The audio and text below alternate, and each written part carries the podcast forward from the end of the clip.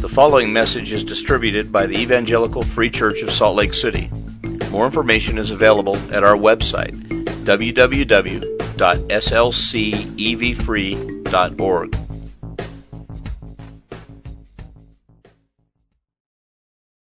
Before we open uh, to Romans this morning, I'd like to read Psalm 33, 6 through 8, and then also verses 18 through 22. So if you have your Bibles, please turn to Psalm 33 with me.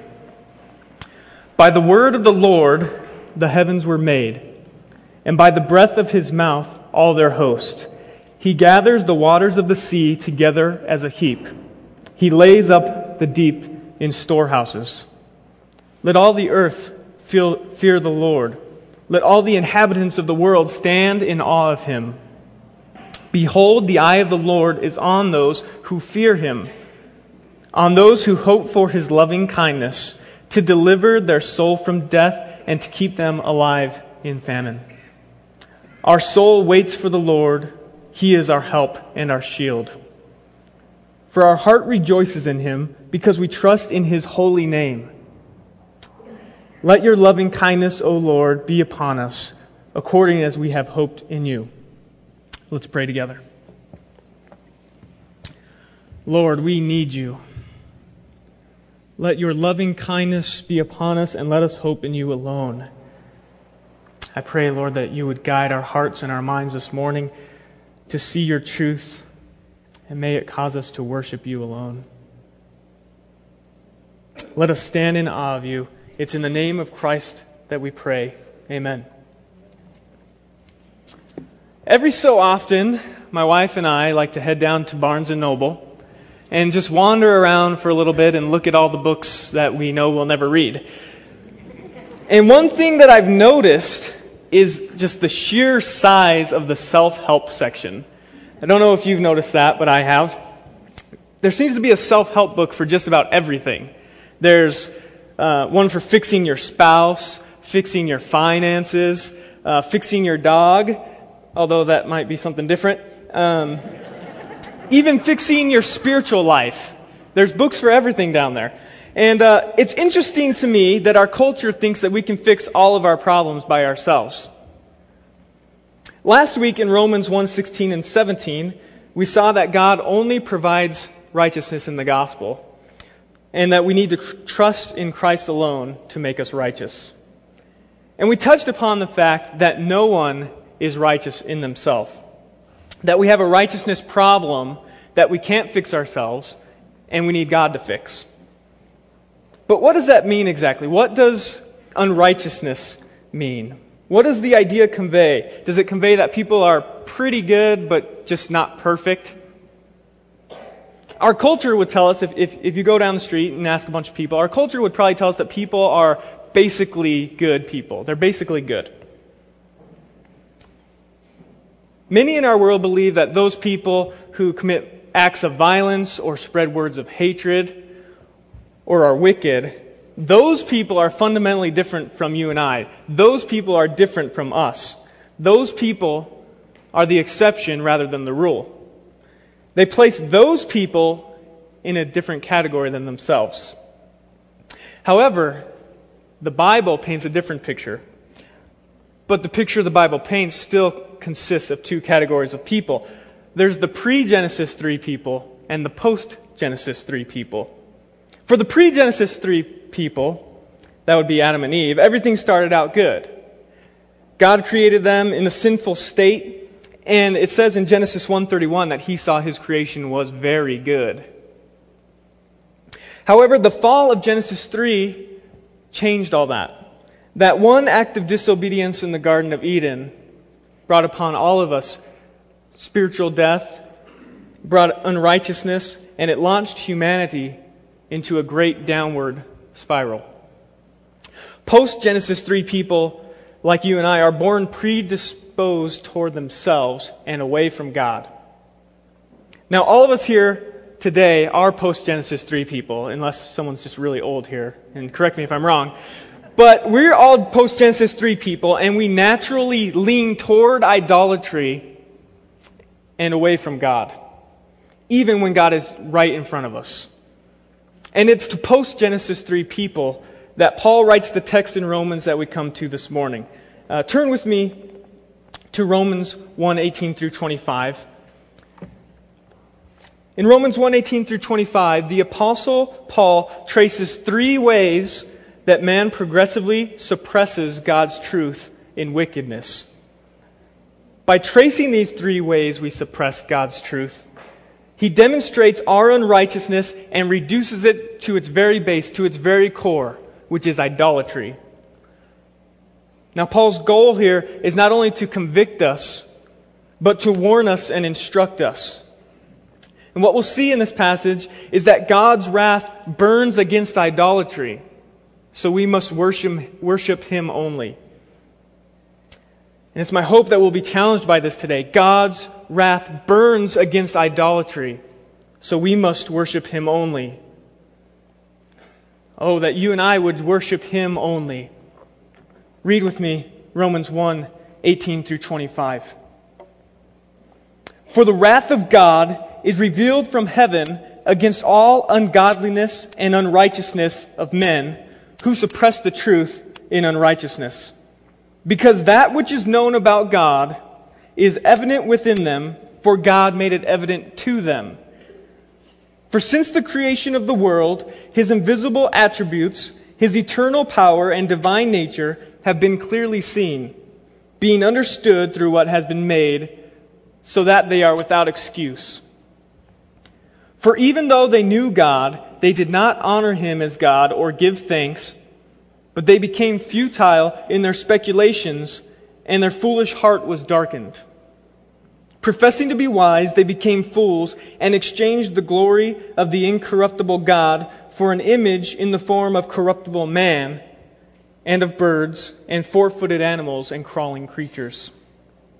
Therefore, God gave them over in the lust of their hearts to impurity, so that their bodies would be dishonored among them. For they exchanged the truth of God for a lie and worshiped and served the creature rather than the Creator, who is blessed forever. Amen. In verses 18 through 20, Paul is setting the stage for his description of the three ways man suppresses God's truth by explaining why everyone is in need of the righteousness provided by God in the gospel, which he wrote about in verses 16 and 17. And we talked about those verses last week. But I'm going to refresh our memories by reading them again. Romans 1 16 through 17 says, For I am not ashamed of the gospel, for it is the power of God for salvation to everyone who believes, to the Jew first and also to the Greek. For in it the righteousness of God is revealed from faith to faith, as it is written, But the righteous man shall live by faith. So, why is everyone in need of the righteousness God provides in the gospel? Well, because it says in verse 18, God's wrath is revealed against all ungodliness and unrighteousness of men. We need the righteousness of God to avoid God's wrath. And that righteousness is only attainable through faith in the gospel. Now, the Greek word translated in English as wrath means anger exhibited in punishment. And a lot of people are taken aback by the fact that God would be angry or punish at all. These people may embrace the fact that, as, John, as 1 John 4 8 says, God is love. And then they take that to mean that God is accepting of everything and everyone, no matter what. Unfortunately, it's a common misconception that God is loving is true, but that's not the only characteristic he possesses. He's also righteous, and we see here, as in countless other biblical passages, that God is angry with sin and its effects. God's wrath does indeed burn against all ungodliness and unrighteousness of men. But it's important to notice that Paul uses the present tense here when he writes that the wrath of God is revealed. It could be translated uh, a different way, as, as in the NIV translation. It could be translated that the wrath of God is being revealed. Paul's wording here points to God's wrath being a present, a present reality in some way. And I think most of us here this morning would realize yeah, God's wrath is coming at some point in the future. It's true that God's wrath will be unleashed at the end of time on Judgment Day. As Romans 2, Romans 2 5 says, because of your stubbornness and unrepentant heart, you are storing up wrath for yourself in the day of wrath and revelation of the righteous judgment of God. But in Romans 1:18, I don't think that's what Paul has in mind here. He's, he's not talking about some future judgment, but the present inflicting of God's wrath. So, how is God's wrath presently revealed? Well, let's look down a few verses here, down to verse 24, and we'll see it at work. Verse 24 reads, Therefore God gave them over in the lusts of their hearts to impurity, so that, or with the result being, that their bodies would be dishonored among them. In this current age, here and now, God's wrath is generally expressed in this handing over of sinners to their chosen way, their chosen path of sin, and allowing them to reap the consequences, because sin always results in negative consequences. In a way, God actively withdraws his influence to a certain degree. Now, notice that God's wrath is currently against the ungodliness and unrighteousness of men, rather than against the men themselves. This present revelation of God's wrath is it's a foretaste. It's foreshadowing, if you will, a foretaste of God's wrath that is to come on judgment day. The ultimate judgment against unrepentant sinners, that is the people themselves, is the permanent withdrawal of God's influence and presence as they spend eternity in hell. The wrath that is revealed now is simply a foretaste of that. And God's wrath is revealed for good reason. The reason is explained in the last part of verse 18 through verse 20. Read it with me. For the wrath of God is revealed from heaven against all ungodliness and unrighteousness of men who suppress the truth in unrighteousness, because that which is known about God is evident within them, for God made it evident to them. For since the creation of the world, his invisible attributes, his eternal power and divine nature, have been clearly seen, being understood through what has been made, so that they are without excuse.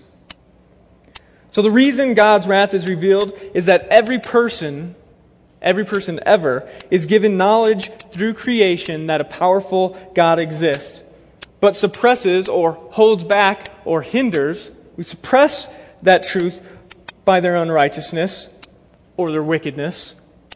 And due to that fact, due to the fact that every person has access to this knowledge through creation, but still chooses to reject Him, all people are without excuse and are under God's wrath without Jesus Christ. I hear a common objection or question uh, that arises here, and it's even a question that a lot of Christians have. It's something along the lines of, well, what about the unreached tribal natives somewhere far out in a remote jungle where they may not have the opportunity to hear about Christ? Surely God won't judge them for not knowing Christ, will He? Well, technically, no. They'll, they will be judged, and they'll be judged according to the fact that they had clear knowledge about God from creation, suppressed it, and therefore rejected God. Their condemnation is based on their rejection of the knowledge of God that they do have, the knowledge of God that all of us have through creation. Paul is very clear in verse 20. He says, They are without excuse. No ifs, no ands, no buts, no maybes. They are without excuse. Then the question becomes to me is creation really sufficient to communicate knowledge about God.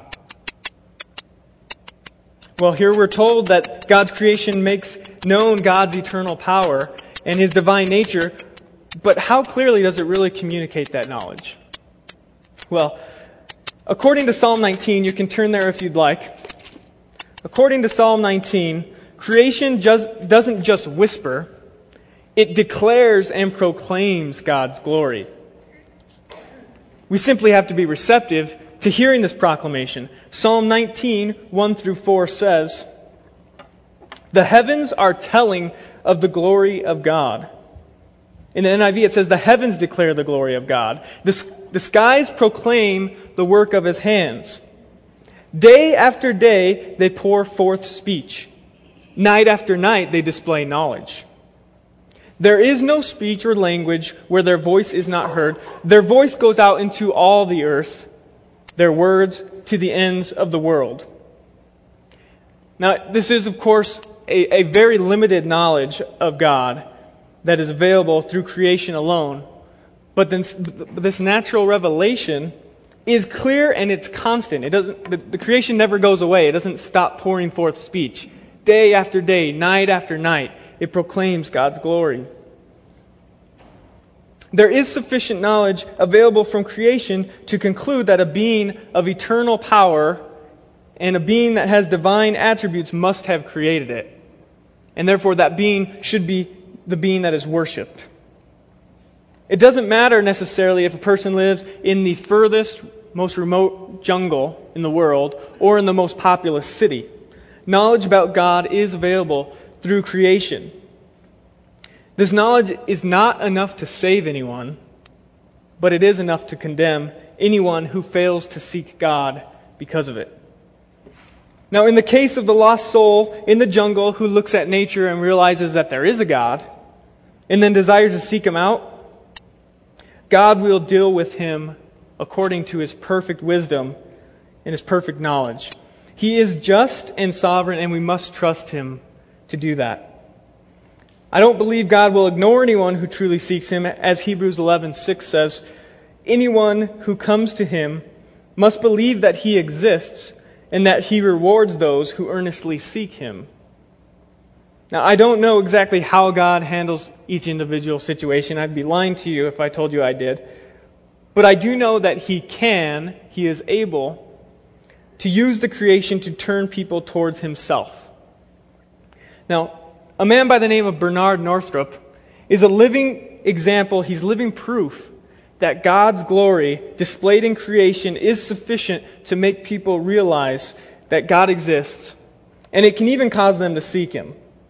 In 1944, Bernard was 19 years old, pretty new into the Navy, and he was stationed on the island of Maui, uh, defending the country, I'm sure. Uh, he used to lay in the grass behind his barracks and just look out at the beautiful surroundings. And on one such night, he saw a few clouds that were driven over the north end of Maui, and uh, they began to sprinkle the volcanoes there with a light rain. As he watched the falling mist, the full moon's light illumined the droplets, and he saw something amazing, something beautiful. The result was a beautiful silver rainbow at night. And I've never seen that, but he says it was an incredible sight.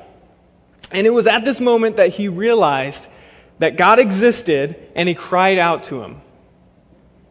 He knew that such a powerful God deserved to reign over his life as well, and he asked God to save him, not even really knowing what that meant.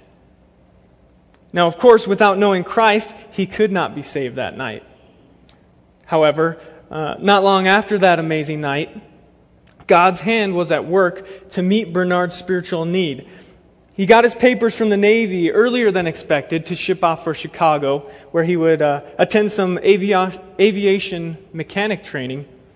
And it was on his first night that he arrived in Chicago that he couldn't find a hotel room anywhere in the area uh, that, he, that he found himself.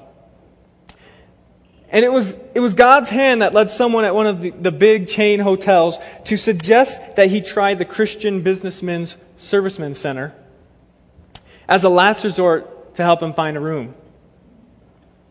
It was also God's provision that led a local pastor to recommend a young lady named Nita for a job at that same businessman serviceman center just days before. She stopped by that very night to let the manager know that she was busy with school and some ministry at church, and her schedule just wouldn't allow her to take the job. It was the only night that she would be there. Now, while she was speaking with the manager, a young Navy mechanic walked in the door, and they began to chat. And it was through her witness that night that Bernard accepted Jesus Christ, December 2nd, 1944. Now, that's a cool story, but, but notice how our sovereign God led Bernard from that night with the silver rainbow in Hawaii, thousands of miles to Chicago, on a specific timetable which allowed him to hear God's provision for his righteousness problem in the gospel. In his grace, God heard Bernard's cry and provided a person to give him the message of Christ needed for salvation. We can trust God to be sovereign and just in these situations. It doesn't matter if that person lives in the remote jungle or the most populous city. Now, that doesn't mean every person who realizes from creation that a God exists doesn't mean that every person who realizes that will accept the gospel or maybe even hear the gospel. They may only realize he exists but never turn their hearts toward him.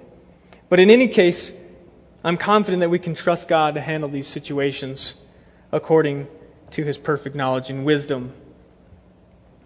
But if you are a Christian here today, it's worth considering how God wants to use you to deliver that message of salvation to the remote jungle or to Chicago or Salt Lake City. Now turn back with me to the text. As we go back, Paul has just finished explaining that all people are in need of the gospel because all people are under God's wrath since we have all suppressed God's truth. A truth which we had from creation. Everyone has that. But beginning in verse 21, he turns toward the three ways man progressively suppresses God's truth through wickedness. The first part of verse 21 says, For even though they knew God, they did not honor him as God or give thanks. So the first way we suppress God's truth is that although we know God or we know about God, we don't honor him as we should. We know God, but we don't honor him as we should. Now, as we saw earlier, all people have a kind of knowledge about God through the created universe. And since we all have that knowledge, we must all decide how to act upon that knowledge. If you only know about God because of his creation, you cannot put your faith in Christ because you haven't heard about Christ. Someone must pre- preach Christ to you. However, you can be thankful to, to the Creator for the amazing world He created and that we live in and try to seek Him out to know more. You can do that. That is what God's natural revelation is designed to do. We saw in Psalms, it proclaims the glory of God. It, it's designed to declare His glory to us. You can recognize that since He created the entire universe, He has a unique position that only He has as the supreme ruler of all things, and that that has implications for your life. Unfortunately, since we are all post Genesis 3 people, we suppress the truth God has given us about Himself and decide not to exalt Him nor seek Him out. We refuse to recognize His right to be honored as the King of Kings.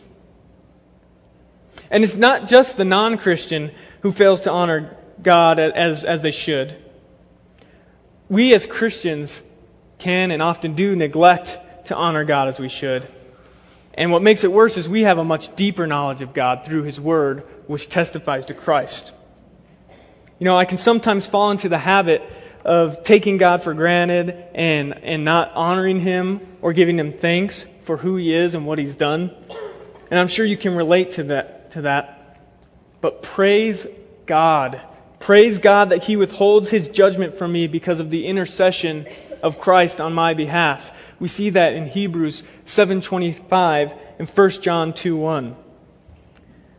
We as Christians should be about honoring and worshiping and giving thanks to our great God above all else.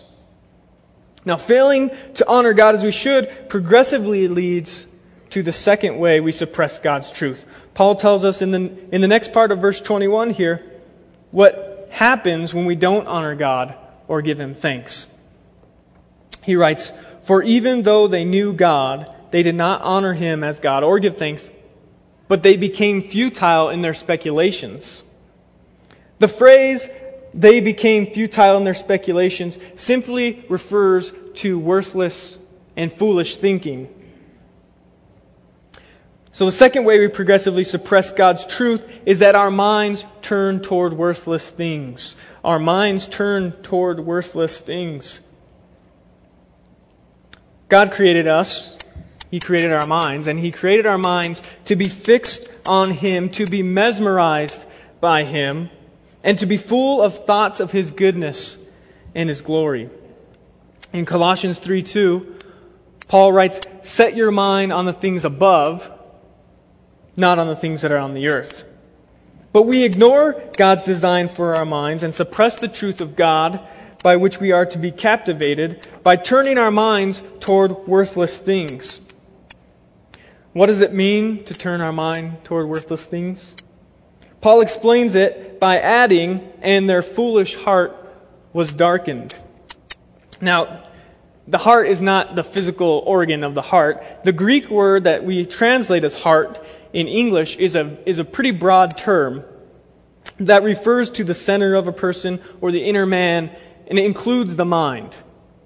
So he's not going in a different direction. He's telling us that turning our mind toward worthless things means to set our mind on anything that darkens our understanding and appreciation for who God is, anything that pulls us away from God. But we do this often, don't we? We focus on what's right here in front of us rather than on the glory and the majesty of our great God. Our mind can turn towards worthless things like mind numbing television or the latest get rich quick scheme, the next bigger or better purchase, or pornography. But the foolish and worthless things we turn our minds toward don't have to be bad in themselves. It might be that our thoughts or your thoughts or our thoughts collectively might be on something good, like our kids or ministry in the church or any number of other things that we think about. However, fixing our mind on these things becomes worthless and even foolish when we focus so intently on them that we become distracted from God. We can make God an afterthought when we don't set our minds on the things above, on the things of Him. And Paul tells us that the consequence of turning our mind toward worthless things in verse 22 through 25. Read those with me. He says, Professing to be wise, they became fools and exchanged the glory of the incorruptible God for an image in the form of corruptible man and of birds and four footed animals and crawling creatures. Therefore, God gave them over in the lust of their hearts to impurity, so that their bodies would be dishonored among them. For they exchanged the truth of God for a lie and worshiped and served the creature rather than the Creator, who is blessed forever. Amen. Turning our minds toward worthless things eventually and always results in idolatry. Once our minds turn away from God, it's only a matter of time. It's, it's a slippery slope.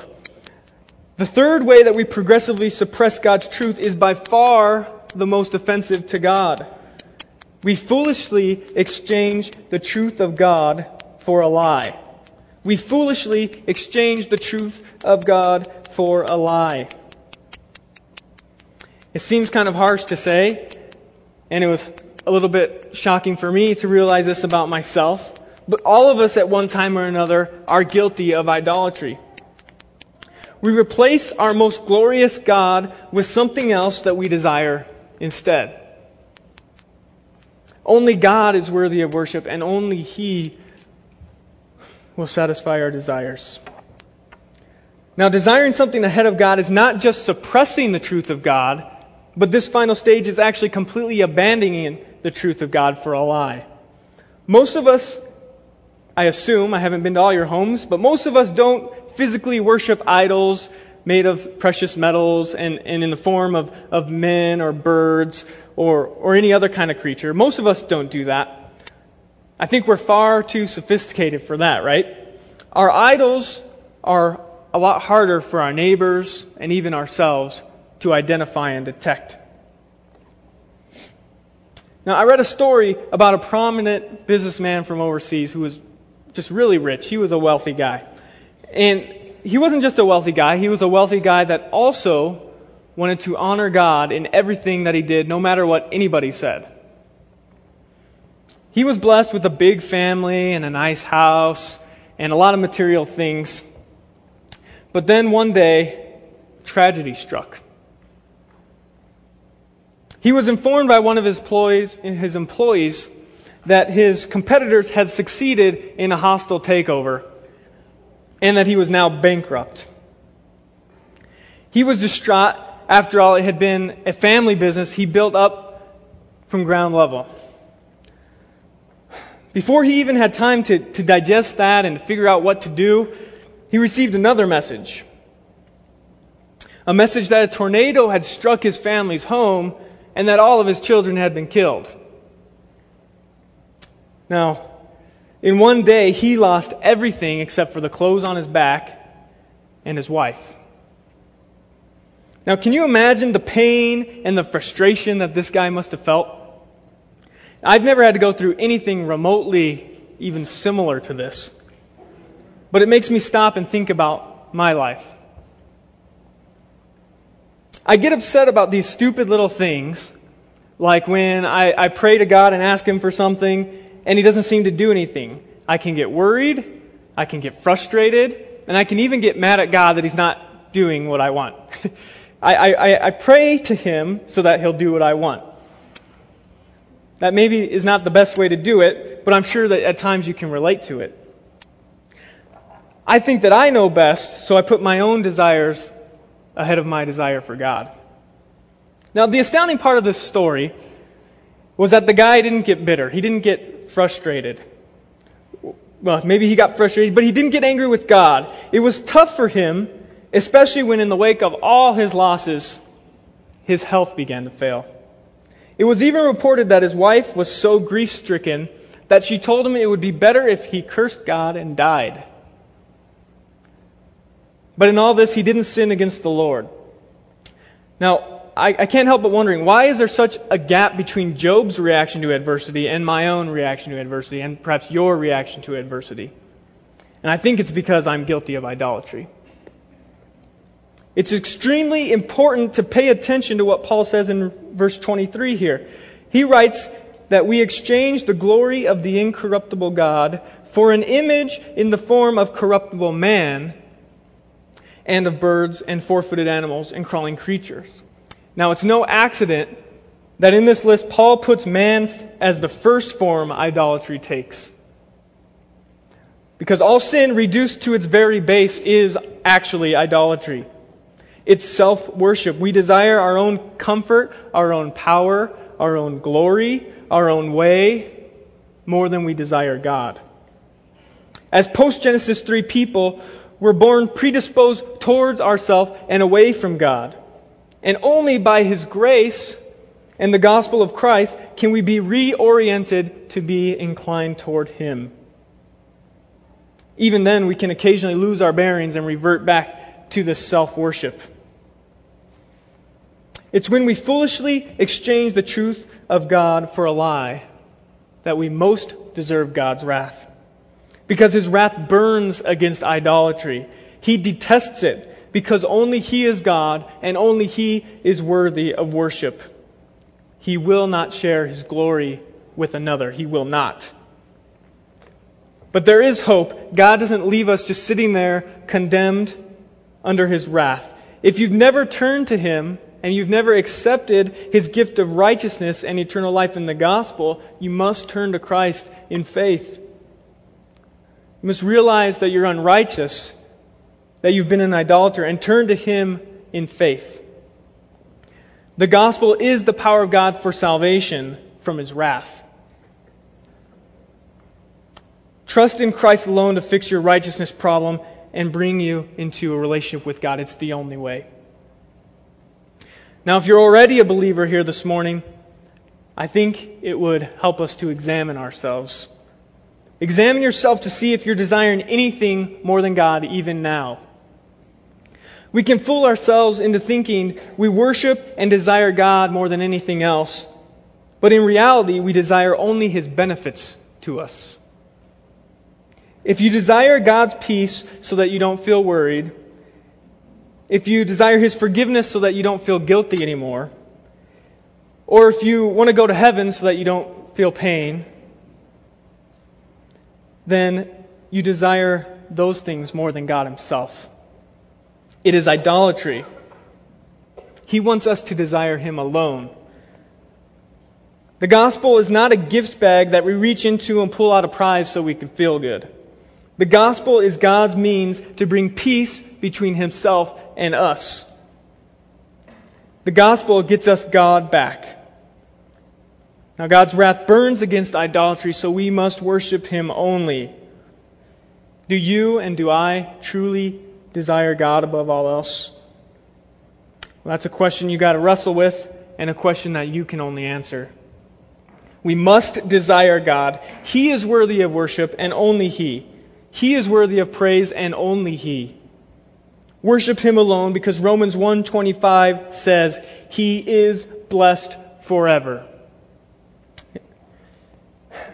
Let me pray for us. Lord, we are in need of your grace.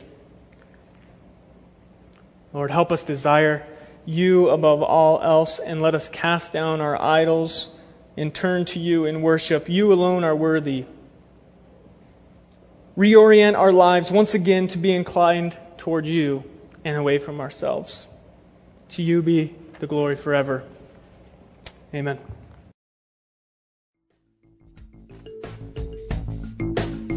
Thank you for listening to this message recorded at the Evangelical Free Church of Salt Lake City in Salt Lake City, Utah. Feel free to make copies of this message to give to others, but please do not charge for those copies or alter the content in any way without permission.